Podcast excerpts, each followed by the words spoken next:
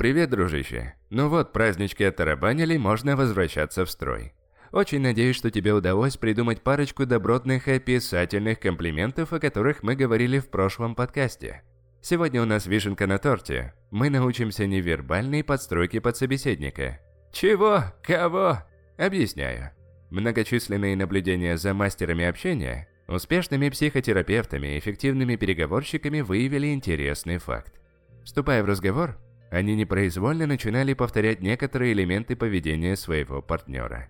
Здесь нет никакой мистики или помешательства. Мы вовсе не собираемся подчастую отзеркаливать собеседника. Мы действуем по науке. Мы будем принимать похожие позы и совершать примерно одинаковые движения. Тем самым мы копируем гормональный фон человека. Если у него, например, кайфовое настроение, это что? Это открытая поза, активные размашистые жесты, короче, позитив так и прет.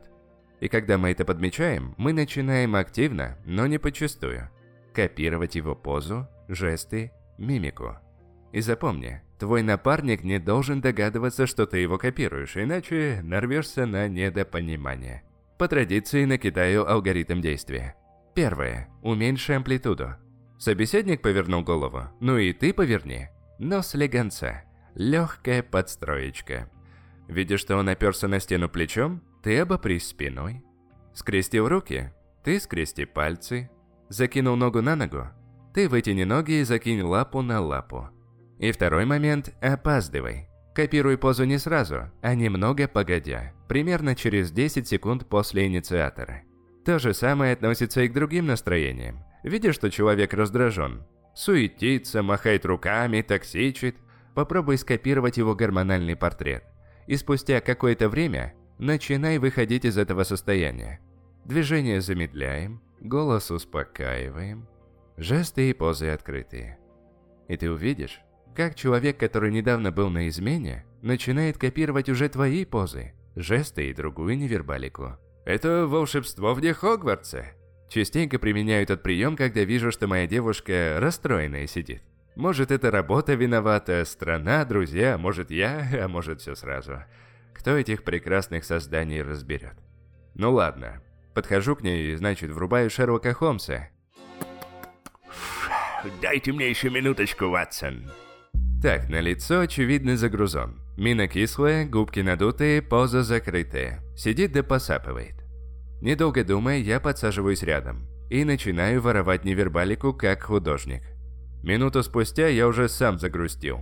Значит, подстроился. Окейски. Nice. А затем, немного погодя, начинаю приводить себя в порядок. Сажусь ровно, грудь колесом, плечи расправил.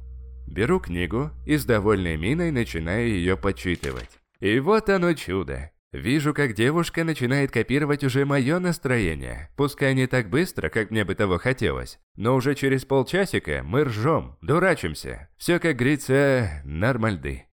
Подстройка – это процесс установления взаимного доверия. Поэтому если ты изначально относишься к человеку негативно, ничего не выйдет. Отсюда перед подстройкой нужно настроиться, во-первых, приведи себя в комфортное состояние, а во-вторых, вызови у себя добрые чувства к собеседнику и задержи их, превратив его во внутреннюю улыбку. Заданице. Ты сам знаешь, что тебе нужно делать. Поработай умным принтером, зеркалом. Короче, копируй эмоции, позу и жесты, насколько позволяет ситуация.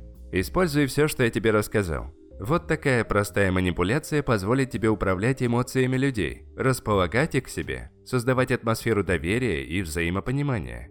Но только если ты это будешь делать искренне и душевно. На этом на сегодня все.